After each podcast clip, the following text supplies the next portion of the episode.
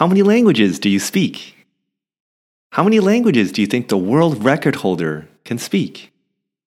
Hey, it's Anwell, and this is Soft Power Leaders by Brantio. We help brilliant women in biotech and pharma gain influence.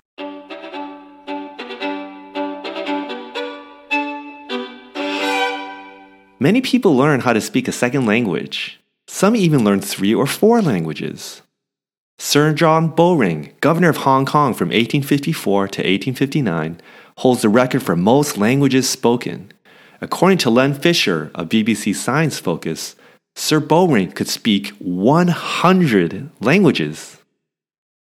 What would happen if we took a fraction of the time it takes to learn a new language and focused on how to communicate when things get tough? How do you communicate when conversations are challenging, messy, emotional, and have no clear answers? How many people communicate well, who warmly invites others to have meaningful conversations, especially around sensitive topics? Who leaves you inspired?